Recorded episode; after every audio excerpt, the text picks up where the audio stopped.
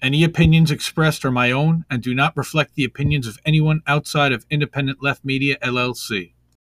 Independent Left dot news. Independent Left News. Indie Left News. Independent Left News. Oh yeah, and I get news from Independent Left. Thank you, Independent Left on News. They actually put up posts of different shows, different things going on. Check out Indie Left. They're doing a lot of good things. They're on Twitter and Instagram, and they've helped promote our show a lot. Thanks for the work you do behind the scenes too. This man does our Discord and some other help, so I just love to shout him out. Thanks so much, man. Yeah. They kind of really do a great job of pushing. Thank you, Independent Left, for reminding me of that. Ah, Indie Left Dot News. See that? I cut it off a minute early. What's up, everybody? Hey, What's it's up, Sunday fam? night. It's how it's how do we miss that? And guess what? I got this guy underneath us, and uh, I'm pretty excited about that. Um, everybody, this is Robbie. Robbie, this is everybody. What's Say up, hey. guys? How you that? doing? Say hey. You want the guy Uh, underneath you, and you're happy about that? I mean, uh, I'm, well, do you, but Well, I mean, this, look, you know, in this case, we're like kind of Brady bunching it a little bit. Um, we're gonna we're, we're gonna get to to not to, to You- where we're we're all stacked. So, but yes, you Uh, downloaded the wrong Brady Bunch. yeah, that was definitely the wrong Um, Brady bunch. But uh, well, everybody, again, this is a journalist and and all around great dude, Robbie Yeager. Uh, I again huge fan. Um, and we got we got Reef in here too. Um, so again, this As is how do we miss that Sunday? Uh, we're this is Independent Left News, and we're excited to be here. And um, we are going to get to a bunch of stories. And so Robbie's only here for a limited amount of time, so I want to get right to it because we got a ton, a ton, a ton of stuff here. So let me get to this. I'm going to start the slot, but not the share, the slideshow. Wrong button. There you go. Do-do-do, do-do-do. And we're going to go to Indie Main, and we're here. Okay, cool. So,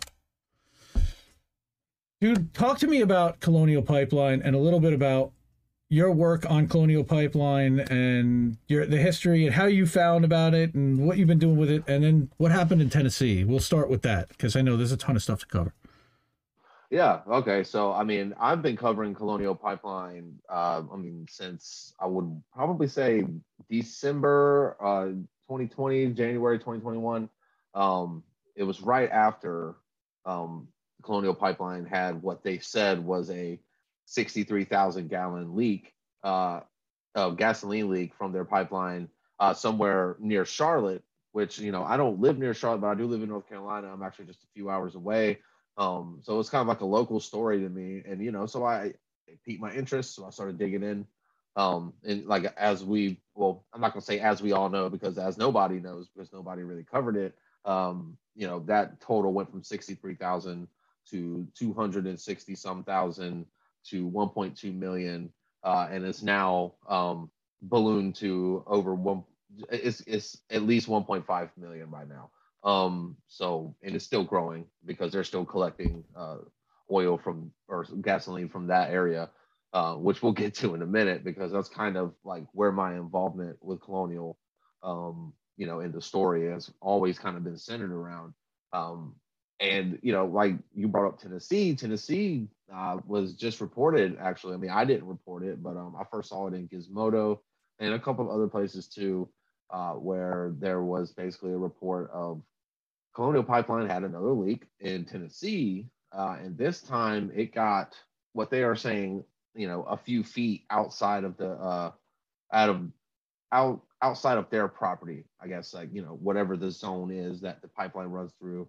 I guess it got away from them. So they're saying it's twenty four thousand gallons um, so far, which you know, again, as I just said, like their first estimates don't mean anything uh, at least at, at this point, because you know it's it, it, it could exponentially grow and grow and grow. Uh, and there's always the question of you know is Colonial Pipeline uh, the company themselves? They're you know very they're more than happy of staying in the shadows. Like their their president or CEO is on record of saying that you know he would rather nobody know that his company even exists, right? And just Yeah. quietly uh, you know provide revenue for the shareholders and stuff like that and you know just operate in the shadows and they definitely downplayed the north carolina spill and they definitely you know I, it's everything's short of a cover up i mean you can file all the reports you want but if you're not giving accurate information and you're downplaying the severity uh, of what happened, then you're not getting the truth. And I mean, you're, you're basically just covering it up. But eventually, it, you know, it will come out. Uh, and I feel like that's the situation, or that could be a situation here. Like you always have after North Carolina, you always have to look at anything that happens with Colonial Pipeline from here on out is going to be suspect. You're going to question it. You, I mean, you, you better because they lied pretty much the first time around. Uh, and you know, Yeah. 24,000 gallons, hell, at that rate could turn into 900,000 gallons before it's all said and done. Uh, you know, at the rate at which they steadily increase their estimates. I mean, who knows? I mean, this could be a massive spill, or it could be, you know, just what it is. Uh, but we can't trust them. So, you know, we're back to square one as far as like we got to get, you know, some in-depth reporting, you know, and Right. people that care about it. Because if nobody cares about it, nobody's gonna make a stink. If nobody makes a fuss about it, uh, you can't expect anybody to do anything about it because politicians aren't going to waste their time on issues that don't benefit them. Matter. I think Right. we've seen that. Um, so Yeah. that's why people are always harping on Dakota Access, uh, but you've never heard anything about Colonial Pipeline. Yeah. Un- until last May, when the quote unquote cyber attack shut it down, and all of a sudden the northeast, the, you know, the entire southeast was unable to get to get fuel. Um, then, uh, yeah, I mean, I, I've seen what's happening here and your coverage of it. And again, I, I really appreciate it. I've been following it really closely. There have a couple of Fox Yeah. stations locally that have picked it up, but really, it's it's just been And we, pretty much you reading just- reports. You know, we, you know, you, you, you've definitely taken a bit of hiatus recently. Um, so we're, we definitely been excited to see you come back. And back, back when we, you know, before your hiatus, we were covering your stories a lot, and uh, I end up having to buy buy a whole new bottle Uh-huh. that like is barely used. well, we got a bunch So, of Jaeger bomb stories. you know, um, Just please, please tell me that it's at least been in the freezer. Oh yeah, it's Okay. ice cold. Yeah, yeah, yeah. Christ. Yeah, Ah, so I wanted to show that. Yeah, in between each story, in between each set of tweets, I decided to hook that up just to, just Oh, for man. fun, Dude, I've seen the slideshow. He's gonna be hammered in like 15 minutes. right? So, so yeah. I'm here. sorry, Reef. Again, remember when the Coco and Pi- pipeline spilled two million gallons of gas in a nature preserve and then covered up how big it really was? Yeah, remember how ninety nine percent? Again, nobody gave a fuck. Good I times. remember. Good times. I remember. remember. So yeah, Pepperidge Farm remembers. Pepperidge Farm Pepperidge definitely Farm remembers. remember. And But Misty look- remembers. I'm sure Misty will be somewhere along Well- in chat if she's not here already. She's Hi. She hasn't forgotten. Hi everybody. She's in Yeah. that 0.1 percent with you guys. Like that's why I had Yeah. I had to leave that. You know, I had to leave that little area of that gray area there because there was quite a few um, smaller creators.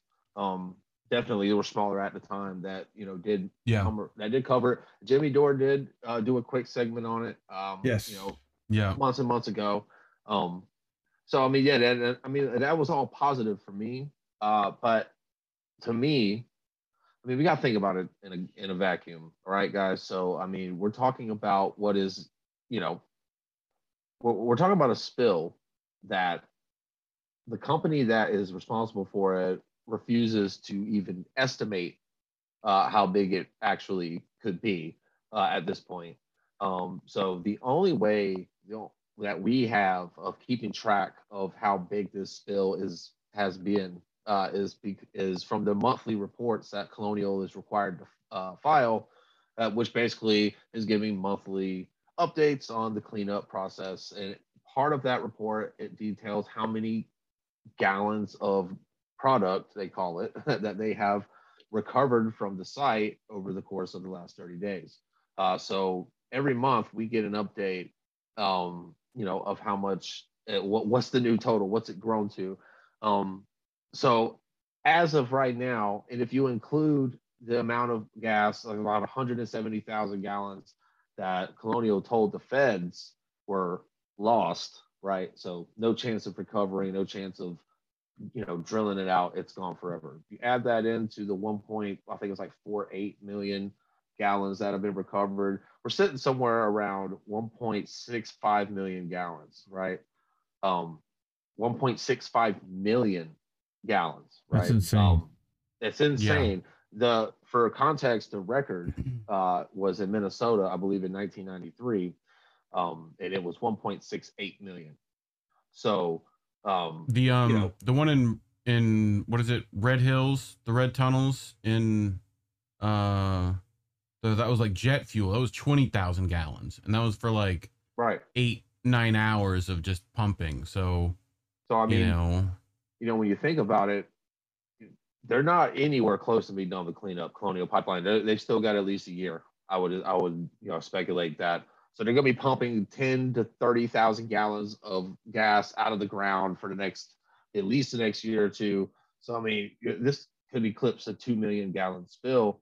Um, so tell me why nobody, uh, you know, no prominent, I would say, uh, progressive or independent journalist latched onto this story. Um, no major climate activist groups. Think about this, guys. It's the biggest pipeline spill in American history on U.S. soil, right? mhm. Um, even the most cynical among us would think this would be a perfect opportunity to fundraise, huh, at the very least. Like, least if you're a politician, you can be as cynical as you want. You can say, hey, you know, I'm going to take on the nation's leading pipeline uh, company who's owned by the Kochs, by, Yeah. know, just, you know, Yep. for that little added, you know, chef's kiss. I mean, they've like, seen this is a perfect storm. You could run this story till the cows come home. Um, and it, it's a win-win. And, you know, even me as somebody that's just desperate for some somebody to care about it, right? Like getting some major backing from some organizations that purport to care about things like this or politicians that are supposedly caring about things like this uh, would get eyes on the story it would create public pressure and then you know things might actually happen but what actually happened was that even after all of the lying and the oh you know the growing calculations um the federal government after putting out a report that said that throughout the entire like 5000 mile pipeline uh, there is unknown amounts of hazards that could potentially lead to a leak uh, as bad as the one in north carolina um, and you know that is a scary thought because it literally runs Yeah. all up and down the eastern seaboard so you know with that being said after they put out that report the federal government didn't do anything they settled with them out of court uh, for nothing. Basically said, you know, just fix it. You know, Yeah. and, and just fix it, and we won't find you. Uh, and now the state of North Carolina have conducted a lengthy investigation, but it's this it's a state bureaucracy, guys. It's like a, it's like the EPA of North Carolina. Like they're, I mean, how powerful are we really thinking that they are? Right. Whenever you're talking, you know, up against a interstate pipeline that's you know carries 50% of the southeast's uh, fuel like we've already seen what happens when they shut down like they hold all the cards um, and the finally you know north carolina settled with them out of court for 4.75 million dollars just for perspective Oh, Colonial it's a slap on the wrist. It's nothing. It's like Colonial a speeding ticket. Pipeline they pay yeah colonial pipeline pays their dividend pays 85 million dollars a year to their Koch shareholders uh that's just dividends they make over Like- 1.3 billion dollars per year so 5 million dollars they literally have insurance to cover that. Uh it's nothing. It's not a punishment at all. Uh and literally they they- they've gotten away with it. It's it's pretty much over now. And you know so now i'm just kind of beating the the war drums kind of like talking shit because it's where was the aocs where were the justice democrats? Where was the sunrise movement? Where was sierra club? Where was 350 where was everybody Mhm. that literally mattered in this space uh they didn't give a fuck Right. they would have rather been standing out in front of uh sta- standing up at standing rock which is fine Right. and all but DAPL's not the I- imminent threat I wonder if you I wonder if you have any like, you know, uh like contact information for people that were at Standing Rock so I can ask them how, you know, Black Jordan Sheraton is, but you know, until then, Uh, come on, dude. like you know what I'm saying? Like where Um, is he at on this like this one? You know? Um, yeah. No, PHMSA PHMSA's bad. Uh, and what's going on Terrible. there here? Also, uh, here, let's go back here. So, also, Colonial also reported excavating again 634 anomalies, and this is what you reported recently on Hmm. Yeah. the updated repair and status of the pipeline. And this is also really alarming. So, not only are they leaking, not only are they underreporting, not only are they discovering new leaks, but they're also finding that the pipeline is is going to probably leak even more. And here's why. Is it any wonder why they keep spilling shit everywhere? it's exactly Yeah. right. Again, and, and you can find these tweets on Robbie's t- timeline with receipts and with all the filings and everything. Again, he's just pulling from public filings here, and but he yeah, does keep, the work, and and I keep love that it. up for a second. Keep that tweet up for Yeah. a second because I just want everybody. Let's break down this math just for a second, guys. Right, real Yeah. quick. It's a 5,600 mile pipeline, right? So even if we're adding up all of the miles that were checked by the three separate methods, right? You're going to get a grand total of, and uh, you're going to get a grand total that's going to equate to 66% of the entire length of the pipeline. Now, that's assuming that none of the tools were used on the same stretch of mileage, if that makes any sense. So you're thinking all of these basically like where one where the where the corrosion check ends, that's where the dents and deformation begins, and then so on and so forth, right? Or you can look at it on the other extreme and say that at most only 11% of the entire pipeline was checked for all three major uh for for all three major deformations right um Right. so the truth may be somewhere in the middle right these forms that i pulled that from are not specific as to uh are these miles unique? Are they overlapping? What's the deal right? We don't know and then there's no way for them to tell us.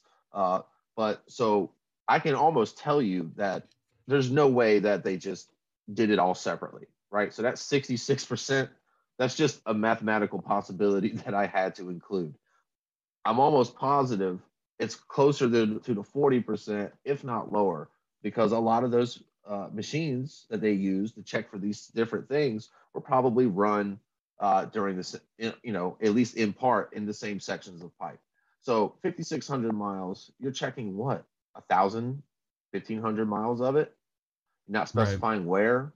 Uh, but in that, but in in what you found, you discovered over 600 what you call anomalies.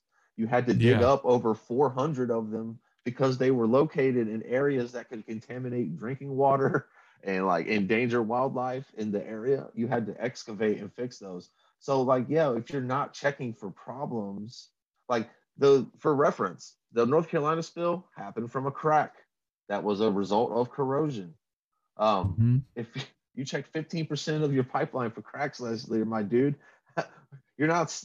How are you preventing something you're not checking for? It's just completely. Right. It's completely ridiculous. So, uh, you know, basically, where we're at now on the story uh, is, you know, the state and the go and the federal government, they're pretty much they're done with it. I, I, you know, I told you guys a long time ago when I reached out to the EPA, like literally like a couple of months after it happened, they said they had already been out there and hey, man, shit looks good. Colonial said they'll take care of it. We're good.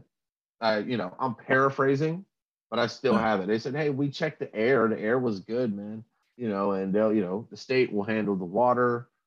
You know, we're good. Everything's fine here. I asked the DOJ, who has a history of suing Colonial Pipeline for for no other reason than just having a long period of time with a lot of fuck ups in it. They literally sued them or fined them like ten million dollars in uh twenty uh I'm sorry, and yeah, the year two thousand because you know they went through so many like 20 years with like X amount of spills and it was just outrageous. You have to uh, you have to excuse me, the damn phone is back Oh, good man. You're good. uh, but um, you know, it was just ridiculous. And you know, when I reached out to the DOJ, of course they said no comment because that's just what they say to everything anyway. Um, but it's pretty much over, you know, because again, none of the politicians, no activists, nobody cared.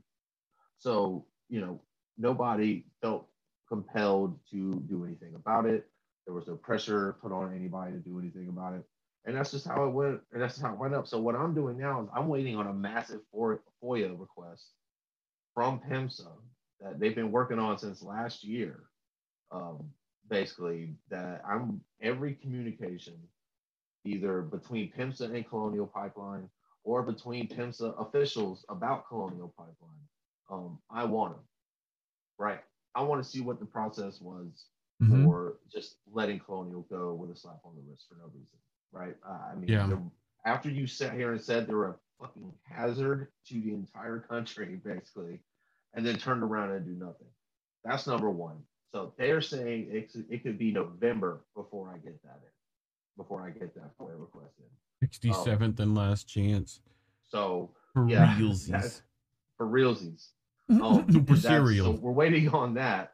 Uh, and also, they were supposed to provide PHMSA a list of, well, to backtrack really quickly, the spill in North Carolina happened from a corroded repair that had been made um, several years before.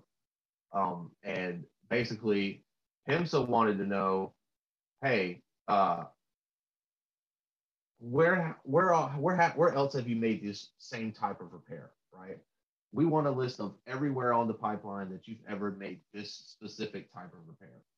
Um Mhm. because those are the repair that's the repair that corroded and leaked. And you know that's basically you know if it can happen here it can happen at any one of those repair sites. So i'm in the process i haven't entered a foia request because i would like it if they would just give it to me you know nice i just ask for it and they just like send it to me which you know i bug the hell out of PHMSA officials so probably not uh, but you know it would be nice but they were supposed to give them that list of uh, repairs repair locations uh, 120 days after the settlement they made in May of last year. So this this information should have long been handed over, and I want to see it so I can show everybody. I can draw a little map. I can put a bunch of little red dots all over it and say, hey, at every one of these locations that could be right near you, you could have at any moment like a two million gallon gasoline leak in your backyard. Um, and Right. if that doesn't scare you into giving a shit, then I don't know what will. Seriously. Seriously, man. Um, yeah. So the other again, progressives. We know that none of the lawmakers have covered it. You talked about this also. I wanted to cover one other thing because I know we don't have much time left with you. Sure. Uh, first off, reminding people that you exposed how much the Sunrise Movement is being infiltrated and funded by Soros and Open Society and what they do. And it's kind of funny that they put this big corporations disguise their products as green. And it's like the hypocrisy. Kind of like how nonprofits disguise themselves as grassroots while over half their income comes from billionaire Democrat mega donors. Dude, just great owner ownership, straight up ownership, and I had to call call attention to that. But before we, but after that, this was the big thing I wanted to talk to you about because nobody's really talked about this. Um, right here, uh, organizing for justice and Justice Democrats getting 1.4 million dollars in 2020 from Way to Win PAC. All right. And who's Way to Win pack, and where is this coming from? Working Families Party, which we know is has got Democratic Party stuff involved. Largest known donor from Organizing for Justice, which is which is Soros. Way to Lead is also dark money. A lot of stuff. I know you've been on the Corbin Trent stuff. Uh, is, is that Oh, is that that the pack that's paying Corbin Trent also Way to Win? No, Oh no, that's a it's different one. But I mean, I mean, it's not. But Corbin Trent is a Justice Democrats co-founder, so I mean, um, Might as well Mhm. be. it, it- it's the it's that same shared. It's a shared mentality, uh, one hundred percent. Um, yeah. So I mean, like I said, I you know, I've been on hiatus. I had to take a break, uh, for a lot of reasons. Uh, a lot. Some of it was just because like I kind of got disenchanted with the way that you know, jur- jur- journalism as a whole was going. Right. Um. So, but now that I'm back, you know, I'm starting to kind of, you know, look back into stuff, right? And um, of course, uh, you know, Justice, it, it, it's filing season, so Justice Democrats, I, you know, took a look at, you know, what they pulled in this last year, and uh, or this last quarter, I should say. And uh, yeah, what what do I see? Of course, right off the bat, seven hundred thousand dollars from Way to Win, uh, three hundred thousand dollars from their in-house dark money group, uh, which is Organized for Justice, uh, which, as we can see, is also funded by Way to Win. A large in large part. Um, the Working Families Party also look look. So we're gonna get into a discussion here, a quick one about um, well, there's a reason probably why these and, and look, I'm not telling your audience anything they don't already know. And I don't think I'm telling anybody that follows me or most of my mutuals anything they don't already know. Mhm. Uh, but you you mentioned that they that people won't talk about this. That's because it's a branding thing. You're not going to see uh, people that made their money or made their living or, or their reputation off of sucking at the Justice Dem teat sit here and talk to you about the nitty gritty financial details about who is funding their dear, their near and dear progressives uh, that are supposed to be, you know, changing the way that politics works from the inside out, right? We're not going to do things the old way. We're not going to be, uh, you know, the traditional Democrat. Uh, guys, they're doing the exact same thing that traditional Democrats do, uh, and it's not, it's not even, you know, a debate anymore. They're not even trying to hide it anymore. As a matter of fact, so way to win. I think we should just start there. It Yeah. is the like the darkest of dark money, right? Um, you know that so the PAC is funded by the nonprofit, um, and like you know, as most times they are, but you're also getting Democracy PAC money in there. That's George Soros. Uh, we're getting DNC mega donor uh, Elizabeth Simons. You know, you're getting you know lots of other like just billionaire after billionaire, uh, millionaire after millionaire, and it's the same thing. Um, you know, and that's just a pack. Like so, because the organization themselves have funded quite a bit of money into the Way to Win Action Fund PAC, um, which in turn will give the money to you know Justice Dems, other PACs, and stuff like that. Uh, but finding out who actually funds Way to Win the organization is kind of difficult because it's not only are they a 501c4 that doesn't have to disclose pretty much anything, uh, they also, you know, are run out of a donor advised fund called Amalgamated Charitable Foundation. Uh, so there's like an extra layer of transparency there. Um, Way to Win also has an affiliate called Way to Rise, which, you know, for every 501c4, there's a 501c3, right? Of course. Two sides of the same coin. So the 501c3 for Way to Win is called Way to Rise, and that's a little bit easier to track. They got like Way to Rise took over nine million dollars from Ford Foundation in 2021, um, and they have also taken you know money from Open Society um, and like lots of other um, you know opaque billionaire funded dark money sources. And it's funny, it's not just that these are just random billionaires. In a lot of cases, like Soros and Simons, uh, specifically in this example, uh, they're huge DNC party donors, right? They're funding all of the corporate Democrats that you're supposed to be fighting. So, are we supposed to believe that you are going to take your money from an organization funded by the same people that are funding all of the people that you said you're trying to replace? Right. That lo- it doesn't Yeah. make any sense whatsoever, and the proof is right there in front of you. Uh, and the same like Organized for Justice is a simply 501c4.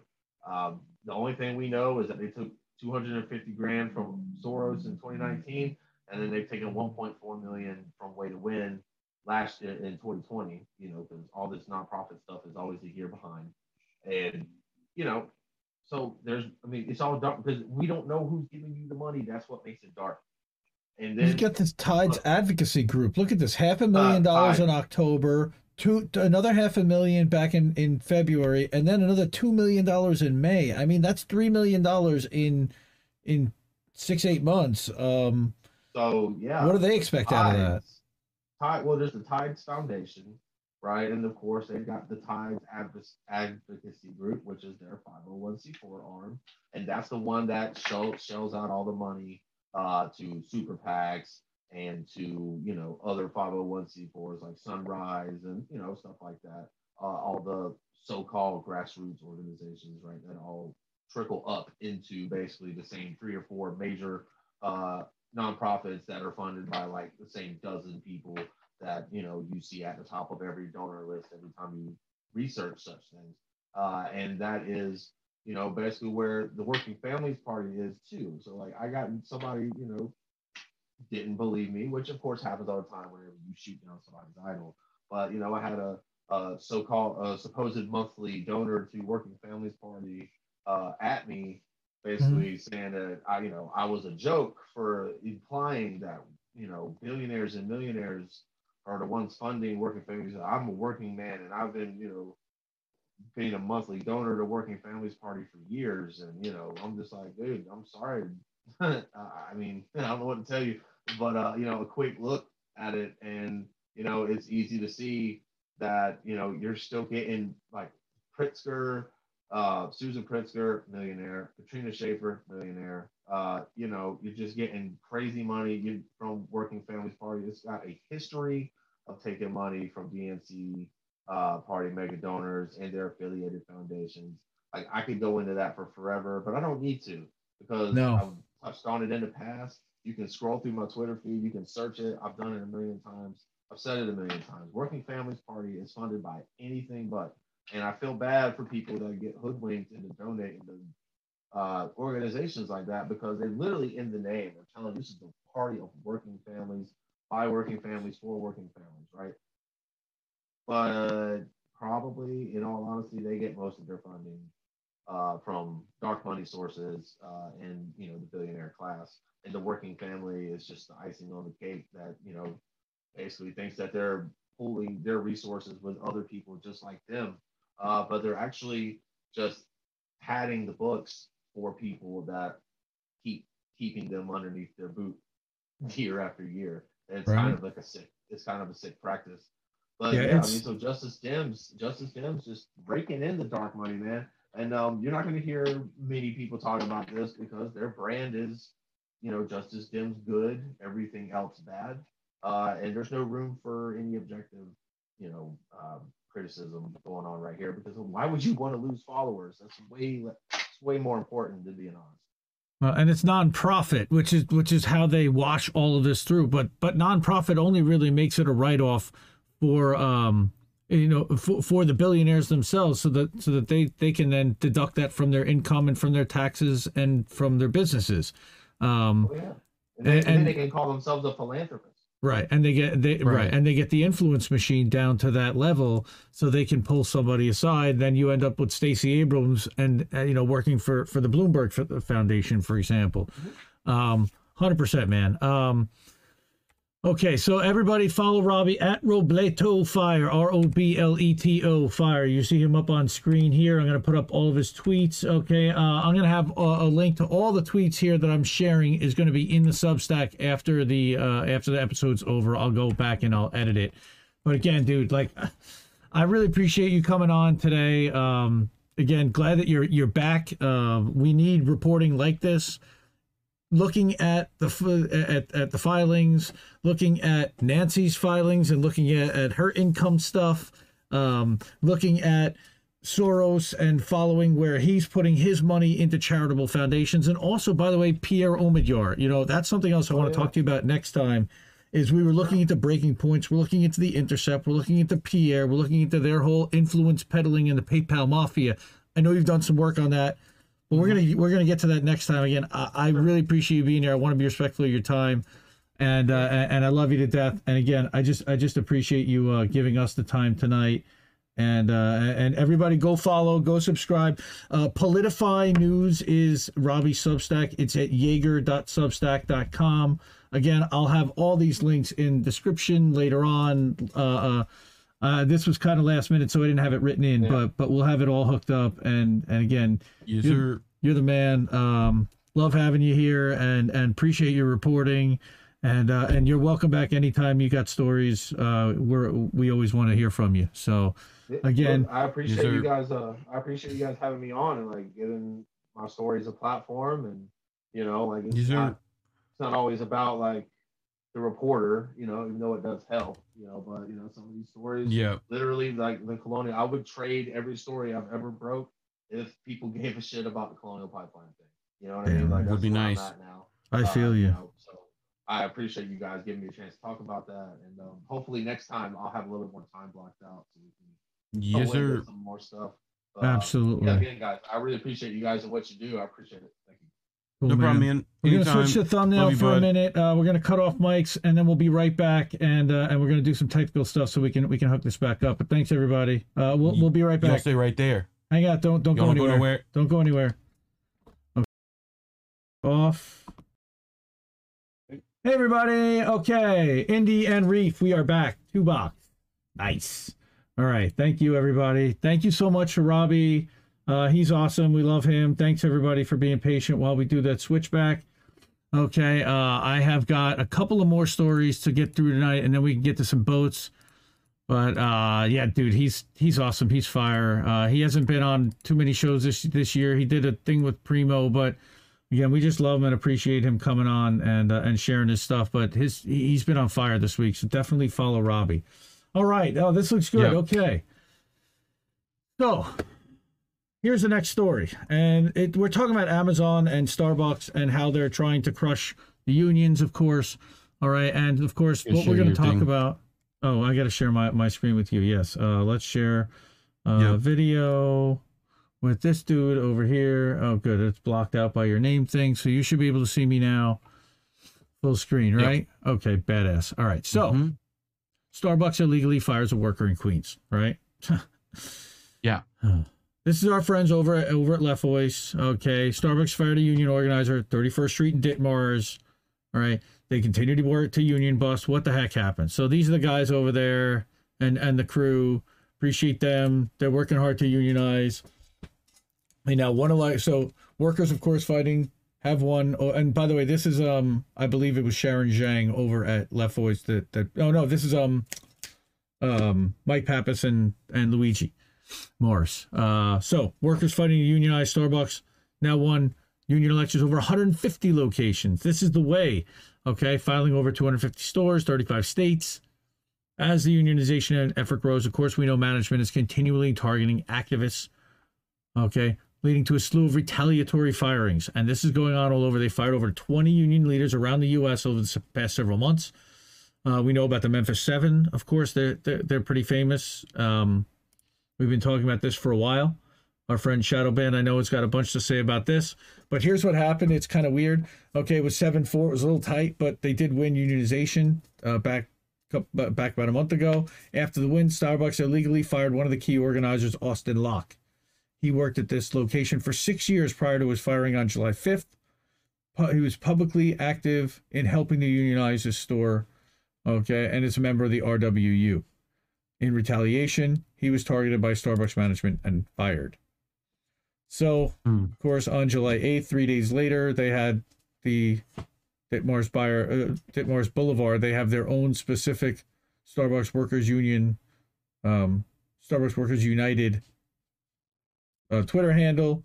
Okay, and then you've got Left Voice, which published a statement, a joint statement from the RWU, the DSA, and Starbucks Workers United.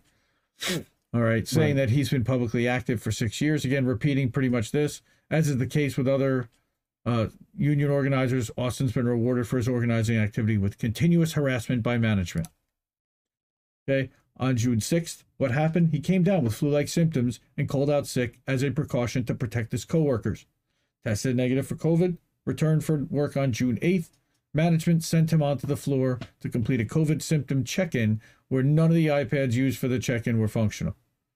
That day, a shift supervisor at Starbucks put his hands on Austin to stop him from walking into a room. And of course, he immediately reported this to HR, the district manager, it's Krista, Christina. Uh, after the report was submitted, he, ver- he was verbally attacked and sent home. Of course, for submitting a report and reporting somebody for for atta- for, for touching him, the, the managers have repeatedly refused to release video footage of the incident. So clearly, he wants people to see this. They don't want people to see this. Why? On June 30th, they won their union election. Scarcely five days later, he was fired. Okay, the DM called 911, kicked out all customers, and had the police escort him out of the store in front of his coworkers. She's Oh, organized for better pay and conditions, or you will pay a steep and you'll pay a steep price. Okay. So in notice in their notice of separation, DM Friedman and store manager Nicole Gilbert justified the illegal action by charging Austin with making a false claim of workplace violence, concluding that no contact was made by the shift supervisor.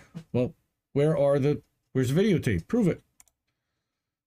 They're demanding that Austin be reinstated with back pay uh, and compensation. Okay. So his struggle is every worker's struggle everywhere and always. We support the working class against anti union attacks. Thank you. Yep, we agree. And there's a GoFundMe. Again, uh, we're to have the links in the chat and in the description afterwards. But we stand in solidarity with the workers. Clearly, this is another case of Starbucks harassing, union busting. Okay, and we've got a couple of more. So on top of that, we got from Maxwell Parrott in these times. All right. Oh wow, I didn't uh I didn't clap, crop the headline. Oh look at that. That's weird. So um this is where Starbucks is closing shuttering stores in retaliation for the ones that are unionizing. So they're targeting the stores that Hmm. are that are unionizing and they're they're they're shuttering them. So again, six they announced a plan to shutter 16 stores, part of a strategy for addressing store safety. All right. So now they're they're being alleged that they said they would close six stores in Seattle and LA, two in Portland, as well as the locations in uh, other locations in DC and Philly. Okay, and on Wednesday, workers from Seattle, the union that's been organizing across the country, filed an unfair labor practice charge, arguing that the, that the closures amount to retaliation and illegal coercion against illegal union activity. On top of the fact that, again, I think they're going to get to it here, that they're now offering different tiers of compensation for a union shop and a non-union shop. So, of the 16 stores, two locations in Seattle successfully unionized. One in Portland is set for a union vote in August. Well, now, hard to unionize when the store's closed. All right, so Mm. so they threatened to close at least 16 stores in order to discourage union activity, retaliate against workers enca- engaged. Okay, now are these people going to be able to find work at other Starbucks locations? Um, what do you think? Um, probably not. Yeah. So, charge seeks injunctive, injunctive relief for the workers at the closed stores, which would fast track a court order while the case is being litigated. All right, before the NLRB, which could take months. It's not the first time they've charged that the company has shut down stores as a way to suppress organizing, and they're going to talk about Buffalo. All right, so in Buffalo back in May, and I think that was the very first store. All right, now they they alleged that there was a over 200 labor violations there. Okay, federal court is holding a hearing on whether to issue injunctive relief based on that complaint. Now, again, I don't know why it doesn't have why it has this one, but this says two letters. So, workers at Starbucks in Ithaca filed a similar charge after the location was closed down in May and in the beginning of June, which is just two months after Right. they voted to unionize. So again, what you're seeing is it's like whack a mole. They vote to unionize, boom, their store get their, store gets closed. They vote to unionize, Right. boom, their store gets closed. And then they'll close one or two here or there just to kind of make it make it interesting and and and keep it even. Um, but what I'm finding here again is in two letters that Starbucks executives sent to employees Monday, management wrote that changes, including store closures, are part of a campaign to modernize in order to reflect the state of the world. Right. Okay. Sure. Well, that the state of the Howard Schultz world because we. Oh, okay. There's the two letters. So, part of that effort, the letter said, in, includes addressing incidents that involve mental health crises, drug use, and racism that workers encounter on the job.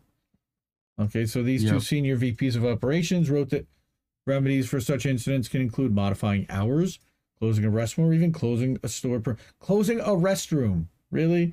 Why is that? Okay. In a statement, they said that uh, we're empowering local leaders who've emphasized repeatedly they care deeply about care.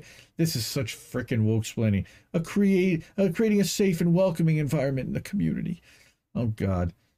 Okay, choke me. Uh, the the company's renewing its commitment to kind safety, kindness, and welcome. Of course they are. Yes, who's going to say no to any of that stuff? Except that the top-down campaign comes in the heels of newly formed unions' efforts to fight for increased safety measures, both through strikes and at the bargaining table.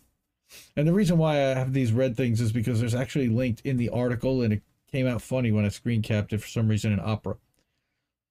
Weird. Here you've got the Starbucks Workers United uh, uh, legal counsel telling in these times that recently in Seattle, Starbucks partners at seven stores went on strike partially in protest. Then Starbucks announced it was closing eight stores in the PNW. If Starbucks truly cared about its partner safety, it would bargain about ways to ensure their protection, not displace workers by closing stores. Yep. Oh, there it is again. Jose Serrano, organizer and barista who works at the store that is not slated for closure said that safety concerns raised by corporate leadership are a reason why the stores are organizing. A lot of Starbucks stores do have high incidence. Workers say that public restrooms, a welcoming lobby, and free water at Starbucks stores sometimes do bring in houseless people or those experiencing mental health crises, okay, which can lead at times to altercations. As a result, some of the unionized stores have begun to demand an increased security guard presence. Okay, that's what a lot of stores are wanting to do by unionizing. So, if we're able to have a fair shot at bargaining with the company over our safety concerns, we would need to close the store because we'd have more security to these stores. They wouldn't have to close the bathrooms. So here's another barista, Kat Lloreta, uh, at the unionized uh, East Olive Way store in Seattle. Uh, heard that her store was closed. First heard it through the Discord server. Then read about it in the meeting, and then she found out during a Zoom call. Isn't that nice? Finding out through Discord that you're getting that your stores are being closed. Yeah. How great is Alright. that? She's surprised to hear it because she thought of it as one of the quieter ones in the city, not facing as many security concerns. Yeah, but it also probably didn't do very well financially. But company provided security guards there. Hmm. Yeah. Interesting. but when they when they asked upper management why why they're being singled out, they responded by claiming the decision took into consideration the number and severity of incidents, but didn't cite specifics. Interesting. Okay, according to them, managers also said that since the store's unionized, decisions about the workers' union uh, hours, pay rates, and whether they'll be transferred to other locations is subject to bargaining and not guaranteed. Tell me again how this is about the workers. It's not. Tell me again how this is about safety. I mean- not. Yep. Star busting. Yeah, star busting. That's right. Star union busting. A Starbucks spokesperson said, responded to Ureta's uh, account of the meeting by referring to the letter executive sent on Monday. Yeah, thanks. Punt and Hmm. and and yeah, thank you. All right, that response fits a pattern of new initiatives that Starbucks has rolled out in the wake of or, of the organizing wave, which includes benefits that the company says it cannot guarantee for its unionized workforce. What? Come on, where's the what? though? Where, where's my Jimmy shot? What the Thank you. fuck? Come on, man. That one. Yeah, that one. Thank you. I was But- waiting for it. All right. In May, the coffee chain announced wage increases, but said that it was prevented from assuring raises in stores that were in the process of unionizing. Why? What? Yeah. The effing F? Yeah. Okay. Are you La- kidding me? last month they also You hedged. never remember. no. You never remember the "Are you kidding me?" Are you kidding That's me? the funny bit. Like you always step on that Yeah. every time. Yep. Because it should be broken Ugh. up and put in separately. But anyway, um, Uh, yes. Last month, Starbucks also hedged on offering abortion access benefits, of course, including out of state travel expenses to workers in unionized stores, citing contract negotiations. So, of course, Mm. now we're going to force you to have your babies. And uh, again, I, I know that's a controversial issue whether corporations should be paying for people to go out of state to potentially ha- have board. I don't, by the way, drink Starbucks or shop at Starbucks or do anything having to do with Starbucks. We are a Dunkin' Donuts family, personally. I don't know how much better they are, but Mm. they're certainly Bucket Duncan. fucking Dunkin'. But they're certainly not any worse Dunkin'. than what these clowns are doing because they have been union busting and really stepping in it. Okay, they demanded these benefits Hmm. be extended. The union is demanding that these benefits be extended to all employees, ex- including those at unionized stores. All right, they're permitted by law to offer these benefits to workers at unionized stores. Okay, our bargaining committees will demand that these modest improvements be given immediately to all pro- partners. I mean, okay, they've been trying to sit down at the bargaining table with management since they voted for the union in June, but have yet to hear anything back. And this is the other thing that we've been hearing is corporate does not even want to acknowledge the union's existence. The minute they have to, Right. they have to start sitting down and negotiating with them. Yeah, definitely Anthony Duncan greater than Starbucks all day freaking long. All right, now. Woo. uh let's let, let's say hi to chat because Hmm. I we jumped right into it with Robbie. Uh hey everybody. Welcome to How Did We Miss. That? We got trying to find 24 people weed. live. What's up, dude? Okay, uh you're good. You're gonna be back. Re- Re- Reese taking a break. I don't know Yes. what's going on. Okay. I'm looking for my weed. oh, Reef needs to find his weed. Uh, okay, we got human love. What's up, everybody? Eric T. Red, Gene. How are you, Yipper? Eric. Yep, yep. Oz is here. Hi, Oz. Uh, Krona Ursa, welcome. Seriously, for the community that, for the community not yet helping the most vulnerable members. What? I, I, I, I, I don't know what we're talking about there, but, uh, yeah, through Starbucks. Um, if they don't have a union, we're definitely not. We definitely don't want to hook them up. Oh, there's Big Mad Crab. What's up, dude? Big Mad Crab, by the way, is our uh, graphic designer and our creative designer for uh, a creative director over at at INN. Les Bones, dude, you're killing it over on uh, on Facebook and Instagram. All of a sudden, I'm seeing some things pop up for INN. Really appreciate seeing that. Reef is still trying to find his way. He even had to turn the lights on. Look at that. Now you get to really see the the room. All right, so um, I do have another story here, and it's an Amazon union busting story. Um, and this is about the warehouse that our friend Chris Smalls uh, unionized earlier this year. Uh, I think Rafe is still chilling, trying to find shit. That's funny. Um, yep, he took off scans. Ah, you here? All right. In a year, Amazon disciplined workers 13,000 times at the now unionized warehouse in one year. All right. Yeah, weeds with the cat. Cat. Mr. Jordy LaForge.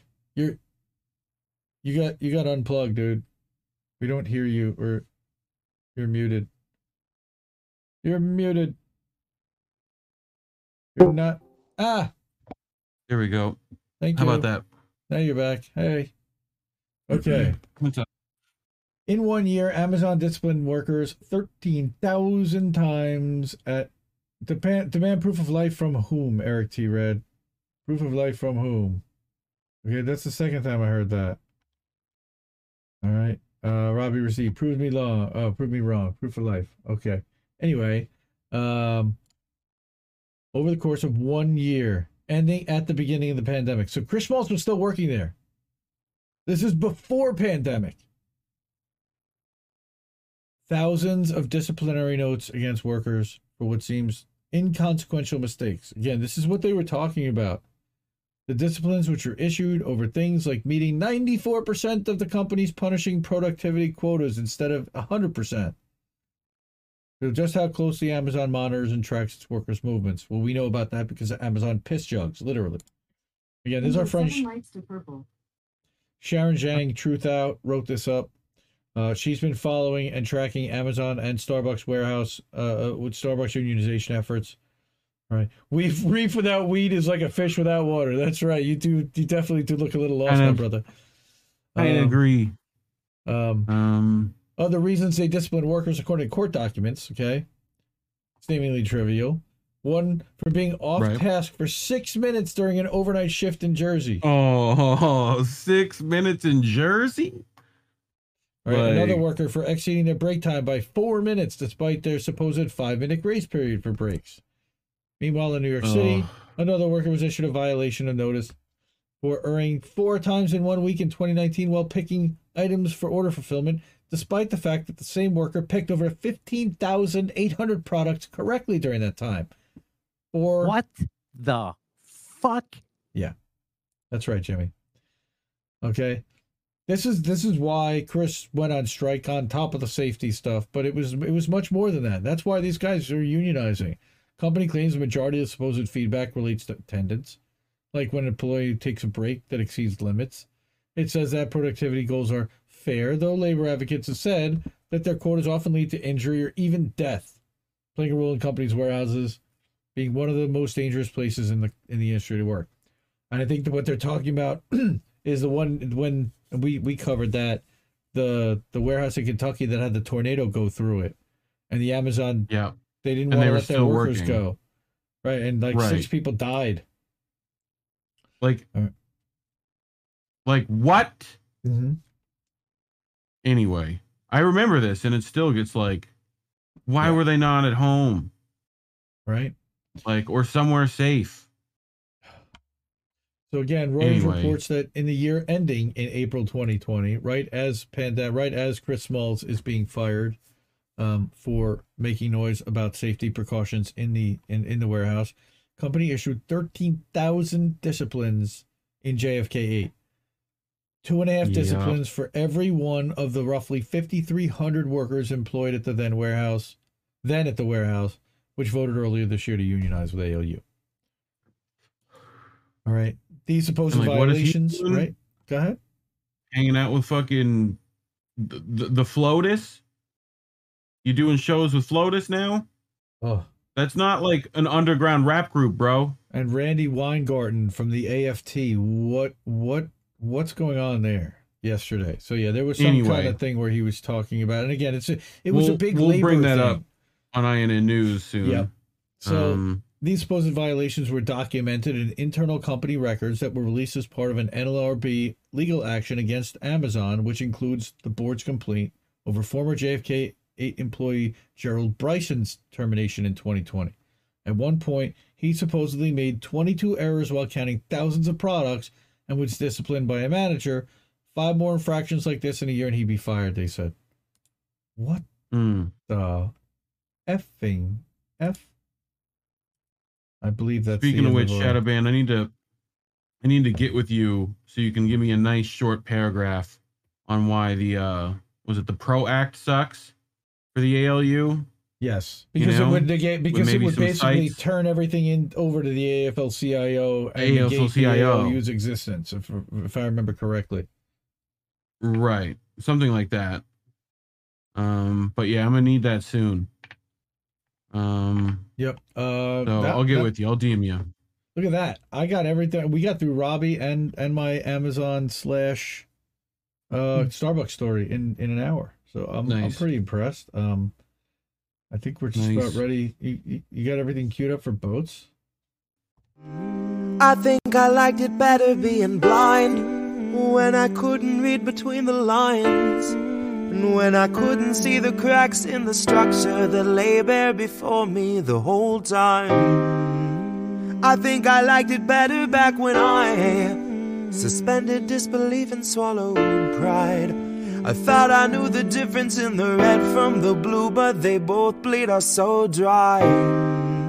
They both bleed us so dry. My favorite songs don't hit the same way. I get to the end of a four minute track and I'm only looking back thinking, what did they actually say? So I try to. If you like this podcast, please help our show grow by subscribing and giving us a five star review on your favorite podcasting platform. For more content, you can follow Independent Left News on Facebook, Twitter, and Instagram at IND Left News and subscribe to our YouTube channel. To get news updates twice a day to your inbox, subscribe via email on the independentleft.news website. Join our Jetstream 24 7 news and opinion Discord at independentleft.gg with more than 50 channels, each dedicated to a different outlet, journalist, YouTuber, or political comedian. Thanks, everyone. Remember to check out independentleft.news in your browser and subscribe to our podcast for news updates.